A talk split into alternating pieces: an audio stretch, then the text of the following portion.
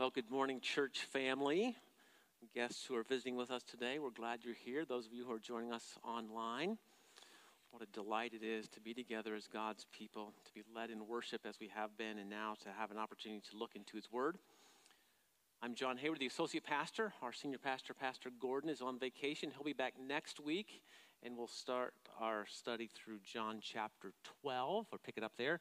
I'm finishing up the end of John uh, chapter 11 today. Let me pray and ask the Lord to help us both understand with our minds and be transformed through our hearts by the truth of God's Word. Father, we are so thankful for who you are and for what you've done for us in your Son. And we're thankful, Lord, that you are a God who speaks, that you are not a God who has left us alone to figure out what life is like, but you, through your word, have told us who you are and who we are in relationship to you. Father, I pray now that by your Spirit you would enlighten our minds and soften our hearts to not only hear truth, but be transformed by truth.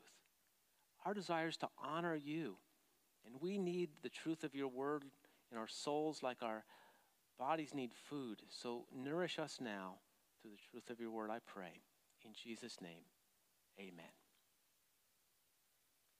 Lazarus had been dead for four days. His corpse was placed in a tomb, it was beginning to decompose.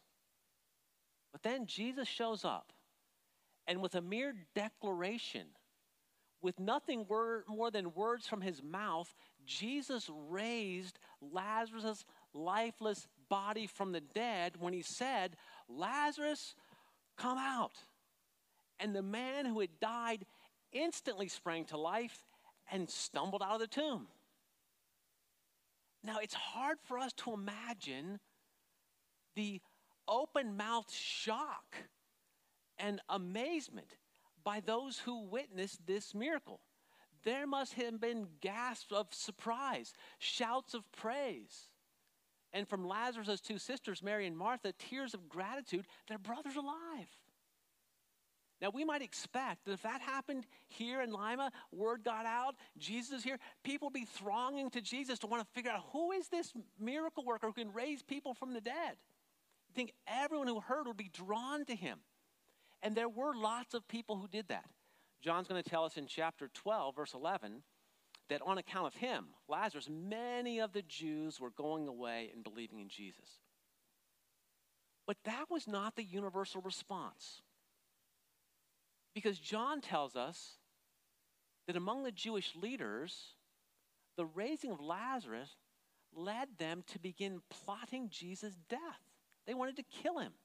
Verse 53 of chapter 11. So from that day on, they, the Jewish leaders, made plans to put him to death. And their plans would soon be successful. The next uh, couple months or so, several weeks to a couple months, the time between the uh, end of chapter 11 and chapter 12, then we move quickly to the time where Jesus was crucified. And according to John chapter 19, these Jewish leaders uh, go to Pontius Pilate, the Roman governor, and they crowd, Away with him, away with him, crucify him. And Pilate says, Shall I crucify your king? And the chief priest answered, We have no king but Caesar. So he, Pilate, delivered him, Jesus, over to be crucified. As an historical event, then, the plot to kill Jesus in John chapter 11 is noteworthy because it leads to the crucifixion of Jesus in chapter 19. But at a theological level, there's more going on in this short scene than the successful scheming of the Jewish leaders. And as we reflect on their dialogue, as we evaluate their plans and look at all that in light of some other biblical passages, we see that there are some important theological truths that can be uh, drawn from this passage, truths that can have a significant effect on our lives. And this morning, I want to draw our attention to three of them. Three truths that should govern our lives that are based on the plot to kill Jesus. The first truth found, is found in verses 45 through 48. Lazarus has just been raised from the dead. The Jewish leaders are beginning discussing what they should do about Jesus. So pick it up at verse 45. Many of the Jews, therefore, who had come with Mary and had seen what Jesus did believed in him. But some of them went to the Pharisees and told them what Jesus had done. So the chief priests and the Pharisees gathered the council and said, What are we to do? For this man performs many signs. If we let him go on like this, everyone will believe in him, and the Romans will come and take away both our place and our nation. The council referred to in verse 47 was called the Sanhedrin. It was the supreme court of the Jewish people. The Roman authorities were still over control of the Sanhedrin, but the Romans had given lots of control to the Sanhedrin, especially in religious matters. The Sanhedrin is made up of 70 Jewish leaders and the high priest. Between the years of AD 18 and 36, the high priest was a man named Caiaphas, who's going to make an important statement in verse 50, which we'll get to in a minute. As the members of the Sanhedrin gather together to talk about Jesus, notice they're not having a discussion about whether or not Jesus raised someone from the dead. That's not really the point of conversation. They, they have eyewitness testimony in verse 47, uh, verse, verse 46. Many people came and told them what Jesus had done. You should have seen what Jesus did. You should have been there.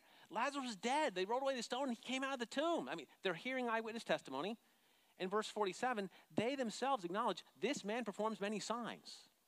If you remember back a couple chapters, uh, John chapter 9, Jesus heals a man who's been born blind, and, and the Jewish leaders then are just about to lose their minds because they don't know what to do with this person who has uh, done this miracle, and people are starting to follow him. And that's what's happening here as well in that day, there was an expectation by the Jewish people that a Messiah was going to step on the scene. Messiah is the, the Hebrew word. The, the Greek translation of Messiah is Christ, and both Messiah and Christ mean anointed one. So there's the expectation of an, an anointed king, a political savior who's going to come on the scene and free the Jewish people from the Roman oppressors. We can see this being played out uh, in chapter 12.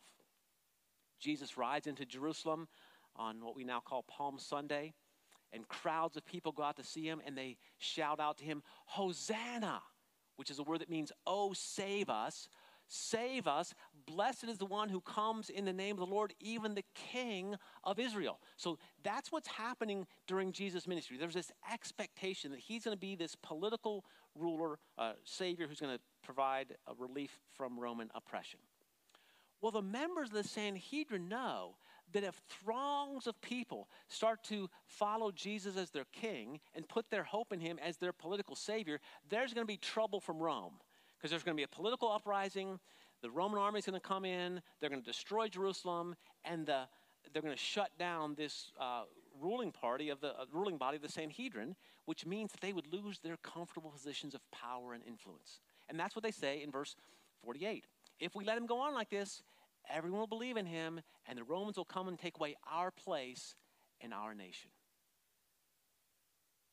In response to that, to that consternation, the high priest says in verse 50, It's better for you, members of the Sanhedrin, it's better for you that one man should die for the people, not that the whole nation should perish.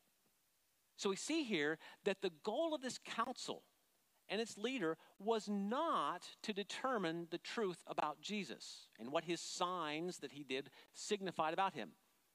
Their goal was self preservation. And that's why they put Jesus to death or made plans to put Jesus to death.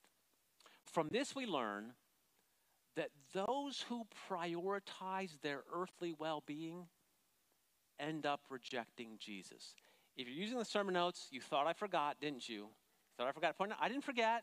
I was just saving it for you. Here's point number one those who prioritize their earthly well being end up rejecting Jesus. Now, we have to admit that most people's rejection of Jesus is not actively hostile like the Sanhedrin's was. Instead, their rejection tends to be more passive, it's indifferent. They just don't care about Jesus. But the end result is exactly the same. They end up forsaking Jesus because they are prioritizing their earthly well being. And in his earthly ministry, Jesus warned that this would happen. In Luke chapter 14, he tells a parable about the kingdom of God, and he says it's like a man who's getting ready for a banquet, which I just love that thought. The kingdom of God is going to be a big party, part of it at least. It's going to be a big party. God's throwing the party. It's not a carrying, it's not a potluck. He's providing it all. It's going to be a banquet. So Jesus is telling this parable. This man has prepared his banquet, and he says to the people he's invited, Come, for everything is ready. But the people he's invited begin to make excuses. Luke 14, verse 18. The first one says, I've bought a field. I must go. I cannot see and see it, so please have me excused. Another said, I bought five yoke of oxen. I go to examine them. Please have me excused. Another said, I've married a wife, and therefore I cannot come.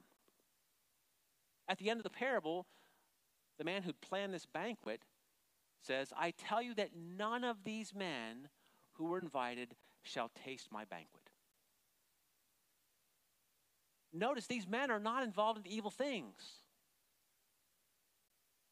They simply want to enjoy good things a field, yoke of oxen, a spouse.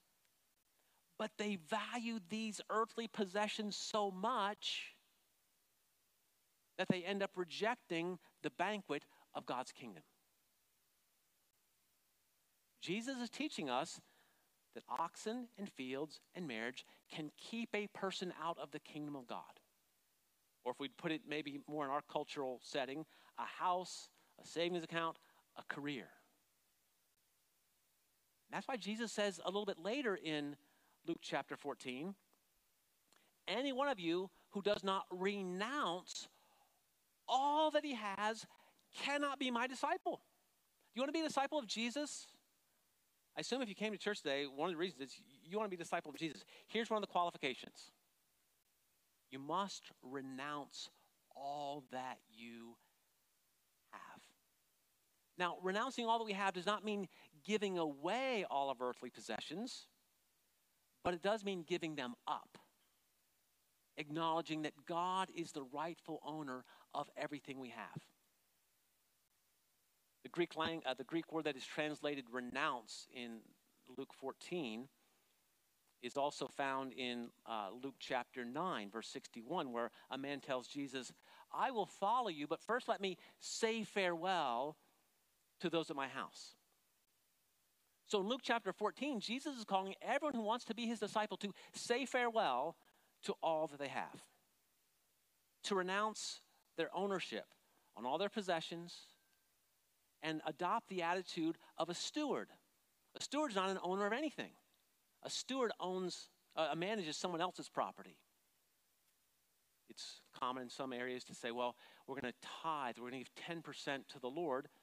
And the, uh, the, the wrong idea that goes with that sometimes is the other 90% is mine.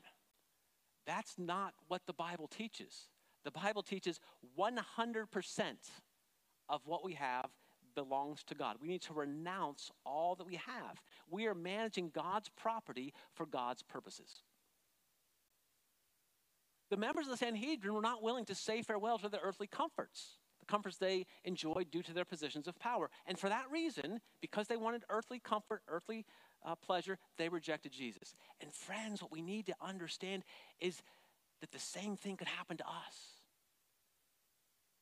We live in a culture that bombards us every single day with billboards and magazines and TV and radio and on uh, you know Facebook. Everywhere we look, we're bombarded with messages that tell us that in order to live a meaningful, happy life, you need stuff on earth. You need a bigger house. Go get yourself a nicer car. Get the latest electronic gadget, and also take better vacations. Pick up some more exciting hobbies and make sure you have an early, well funded retirement. These are the things that will satisfy you. But they won't. They won't. No amount of earthly stuff, no amount of earthly experiences can satisfy the human soul because the human soul has been designed for God. The preacher of, the, of Ecclesiastes learned this the hard way because he pursued full force, he was all in on a lifestyle of wealth and pleasure. And he went for the gusto. I mean, he, he got all he could get. And at the end of that, he concludes Ecclesiastes chapter 2, verse 11 I considered all that my hands had done, the toil I expended in doing it, and behold, it was vanity and striving after wind.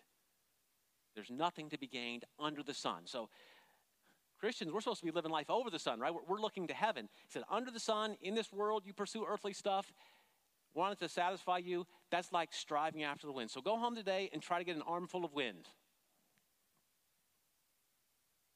It doesn't work.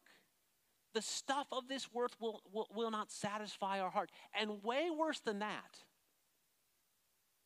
if we spend our lives pursuing the things of the world, earthly comfort, earthly treasure, earthly success, that is going to keep us from pursuing Christ. And if that doesn't change, the end result is we, we just walk away from Christ. We reject Christ. Just like the members of the Sanhedrin did.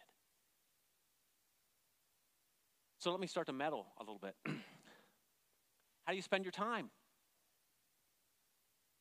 How do you spend your money? Look over your calendar, look at your checkbook, your budget book. What do these reveal about your priorities? Are you living like a disciple who has renounced, who's given up all that he has? Do you say in your heart, You can have all this world, just give me Jesus? Or do you honestly have to admit, Yeah, I'm, I'm primarily focused on my earthly well being? That is a critical self evaluation for each one of us to make because those who prioritize their earthly well being over everything else will at some point reject Christ. That's one truth, a very sobering truth we learn from the Sanhedrin's plot to kill Jesus. A second truth is that God works through man's evil intentions to accomplish his good purposes. God works through man's evil intentions to accomplish his good purposes. When the members of the Sanhedrin are concerned that Jesus' popularity might result in them losing their positions of power, because the Romans might come and attack, and they don't know what to do about that, Caiaphas intervenes. He says to them, beginning in verse 19, You know nothing at all. Like, you, you bunch of knuckleheads. I mean, that, that's an insulting thing, he said. You, you, you're stupid. You don't, you don't know what you're talking about. You know nothing at all nor do you understand, verse 50, it's better for you that one man should die for the people, not that the whole nation should perish. Commenting on what Caiaphas has just said, John adds, he did not say this out of his on his own accord, but being high priest that year, he prophesied that Jesus would die for the nation. And then John says in verse 53 So from that day on, they made plans to put Jesus to death. Caiaphas was an unprincipled politician. He's offering a pragmatic solution that is both self serving and immoral. And the majority of the Sanhedrin went along with his evil plan to put an innocent man to death.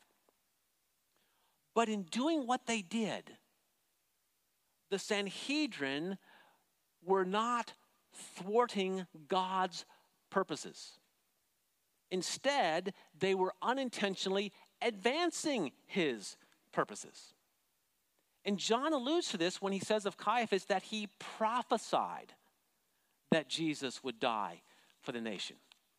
In prophecy, who's speaking? God's speaking. And here God is saying that Jesus will die for the sake of others. And this is not the first time that such a prophecy has been given. 700 years earlier, Isaiah chapter 53, the prophet says of the servant of the Lord, Christ, by oppression and judgment, he was taken away. Who can speak of his descendants? He was cut off from the land of the living. For the transgression of my people, he was stricken. Verse 12, he poured out his life unto death. He was numbered with transgressors. He bore the sin of many and made intercession for transgressors. God sent his son into the world for the purpose of dying for man's sin. And we're going to get to that at point number three. What I want us to notice here is that God is working through the evil intentions of Caiaphas and, C- and, San- and the Sanhedrin, and he's working through their evil to accomplish his good purposes. Now, Peter states this explicitly in Acts chapter 2, in his first sermon. He tells a big group of Jewish people this man, Jesus, delivered over by the predetermined plan and foreknowledge of God, you nailed to a cross by the hands of godless men and put him to death. So Peter holds them responsible for what they did in calling for Jesus to be crucified, but at the same time, he acknowledges that what happened was according to God's sovereign plan. There's a term that theologians, some theologians anyway, use to describe this biblical tension between human responsibility on the one hand and divine responsibility, uh, divine sovereignty on the other, and that term is compatibilism. New Testament scholar Don Carson explains in his book on evil and suffering that compatibilism affirms, quote, that God is absolutely sovereign, but his sovereignty never functions in a way as to reduce human responsibility. And human beings are morally responsible creatures. They choose, rebel, obey, believe, defy, make decisions, and so forth. And they're rightly held accountable for such actions. But their choices never function in a way as to diminish God's sovereignty. Got that? Easy, right? Our, our, we, we, try, we try to pu- pull these two ideas together and, and we think, how, how can God be sovereign over everything if people are responsible for the same act? How does that work? Well, I don't know how that works, but I think I know why that doesn't work, or why, why our minds can't put it together. So here's an illustration. Some of you heard this, you, you have to hear it again. Uh, so we, we, we, we put a picture up like this. So, so human responsibility, uh, we're representing with a rectangle, God's sovereignty with a circle. And with these pictures in mind, we ask is it possible to have an object that is both a, a rectangle and a circle at the same time? Or to say it in our terms, can the circle of God's sovereignty and the rectangle of human responsibility exist together in the same event? Now, if we're thinking in two dimensions, the obvious answer to that is no. No object can be a circle and a rectangle at the same time. However, it is possible in three dimensions, and we see it all the time. Remember back to geometry class? What's a three dimensional object? It's both a circle and a rectangle. It's a cylinder, right? Now, we have to uh, imagine we have a little two dimensional friend he can see up and down and left and right, but he can't see depth. And we're going to show our little friend a can of Campbell's soup. And so we show him the top of the can, and it looks like a circle. We show him the front of the can, it looks like a rectangle. And we tell our little friend, that's the same object. He's going to say, You're nuts, because nothing can be a circle and a rectangle at the same time. And in his two dimensional world, he's right. But we're holding the object in our hand. We know something can be a circle and a rectangle at the same time in our three dimensional world. Now, I think it's the same way with compatibilism because we're like the little two dimensional guy. We cannot comprehend how the circle of God's sovereignty and the rectangle of human responsibility can both be true. But the infinite God who speaks a universe into existence, how many dimensions does he live in? I don't know, but I'm sure it's much more than many more than three. And he tells us that He is absolutely sovereign over everything that happens, and that human beings are fully responsible for everything they do. Now, we may not be able to comprehend how that is true, but I think this idea of compatibilism can still be comforting to us, especially when we look out into the world and see evil. See any evil in the world that upsets you? Or when we ourselves experience evil, it's important to remember ah, God's still in control. He's still seated on his throne. He's still sovereign. And because he's good and wise and powerful, he will use even evil to accomplish his good purposes. This is something that Joseph understood. His older brothers sell him into slavery because they're jealous of their dad's uh, love for him. And while he's in Egypt, Through God's blessing, Joseph rises to become the second most powerful man in the land. Then, during seven years of abundant crop, he's responsible for gathering and storing grain. And seven years of famine follow, and he's responsible for distributing the grain. And it's during that famine that his brothers show up looking for grain, and Joseph tells his brothers in Genesis chapter 45, verse 8 It was not you who sent me here, but God. Joseph is acknowledging that God had been at work through their evil actions. Later, he'll tell them in Genesis 50, verse 20, As for you, you meant evil against me, but God meant it for good so Joseph is saying that in the same event, there's both human evil and divine good. That, I think, is what the Bible teaches. And when we think about divine good, we realize the Bible also teaches that God can make all things in our lives work for good. Paul writes this in Romans chapter 8, verse 28. We know that God causes all things even evil things, to work together for good to those who love God and are called according to his purpose. Puritan author Thomas Watson wrote an entire book. It's not a very long book, but still it's 150 pages or so, entire book on this one verse, Romans 8:28. And he says, "Observe the happy condition of every child of God. All things work for his good, the best things and the worst things." What a blessed condition a true believer is in. When he dies, he goes to God, and while he lives, everything shall do him good. Even affliction shall do him good. Now, I should add, this does not mean that we need to passively accept evil and affliction. We can certainly take appropriate steps to avoid it. Paul does this in, in um, Acts chapter 22. If you remember that story, he's about to be flogged by a Roman centurion, and he says, um, Are you allowed to flog a Roman citizen? And oh, I didn't know you're a Roman citizen. Let me put my, my whip down. So Paul took steps to avoid evil. We, we can too. But sometimes, no matter what we do, we still experience evil.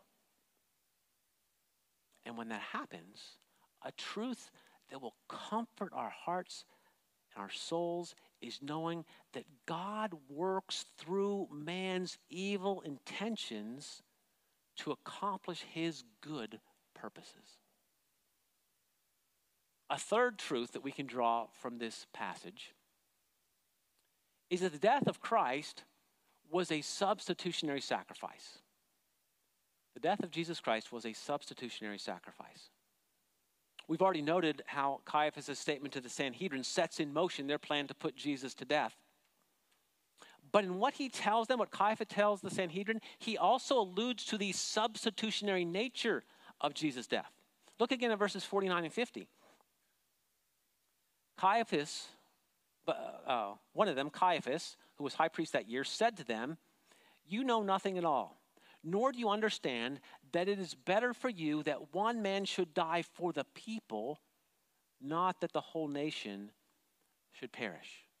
Caiaphas is telling members of the Sanhedrin who are wondering uh, what to do. That's his statement. It's better for one person to die. And John then comments, verse 51, he did not say this on his own accord, but being high priest that year, he prophesied that Jesus would die for the nation. He, he prophesied, he spoke God's words saying that Jesus is going to die for the nation.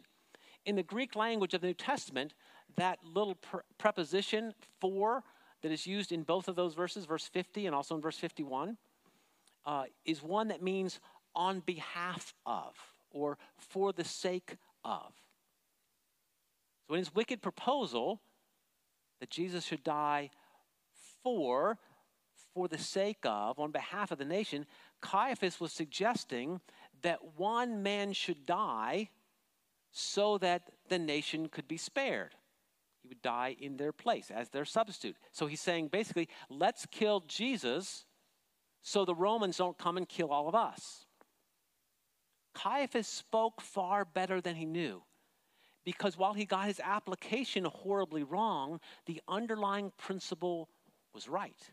Jesus would die for the sake of others. He would die as their substitute. But his substitutionary death was not for the sake of protecting the Jewish people from an attack by the Roman army. His substitutionary death was for, for the sake of protecting sinners from the consequence of their sin. According to Romans chapter 8, verse 23, the wages of sin is death. That should be a, a very sobering verse for all of us. What we earn, what we deserve for disobeying God is death. Not just physical death, but spiritual death, spiritual separation from God. But Jesus Christ has come to die for us. He's come to die in our place.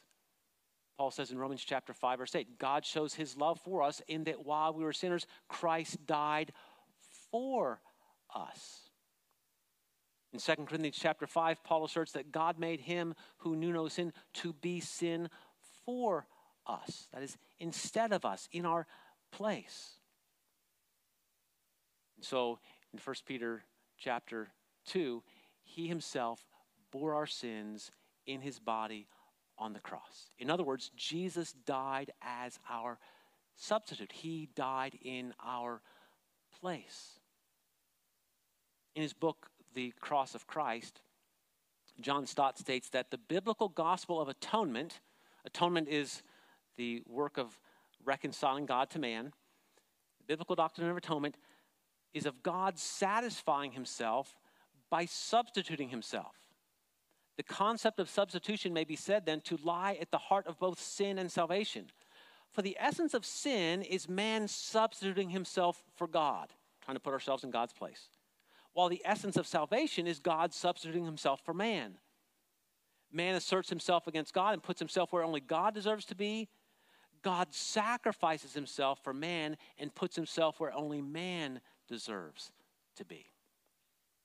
Jesus Christ came to earth not only to live the life that we should have lived, but also, more importantly, to die the death that we deserve. In other words, his death was a substitutionary sacrifice. And that substitutionary sacrifice applies to everyone who puts their faith in him.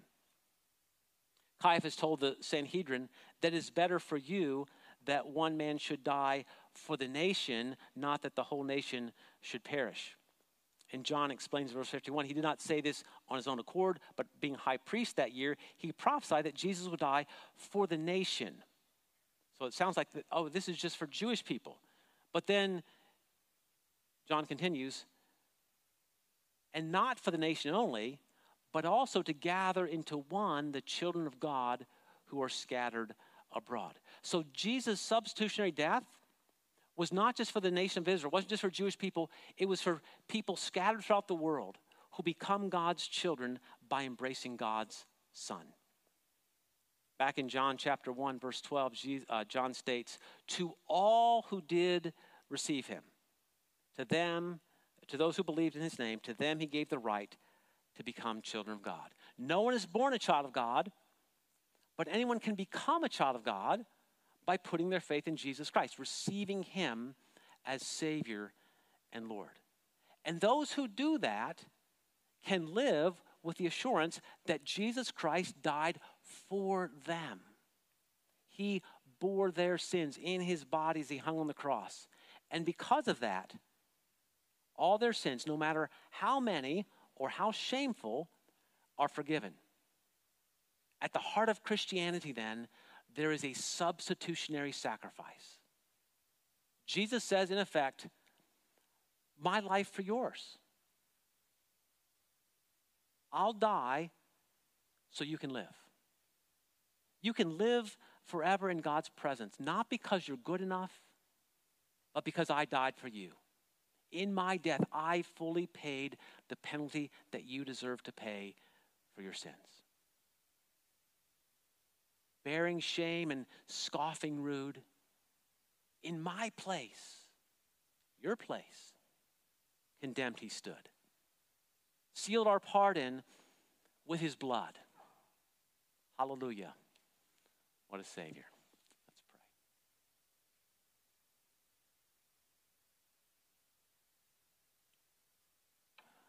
Father, we do cry out, Hallelujah, what a Savior. We are so thankful for the saving work of your Son.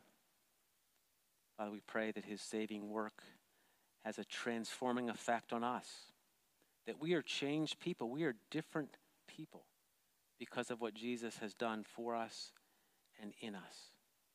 Father, help us live lives to your glory and to your honor. May we give ourselves, our time, our resources, all that we are to honor you. In Jesus' name.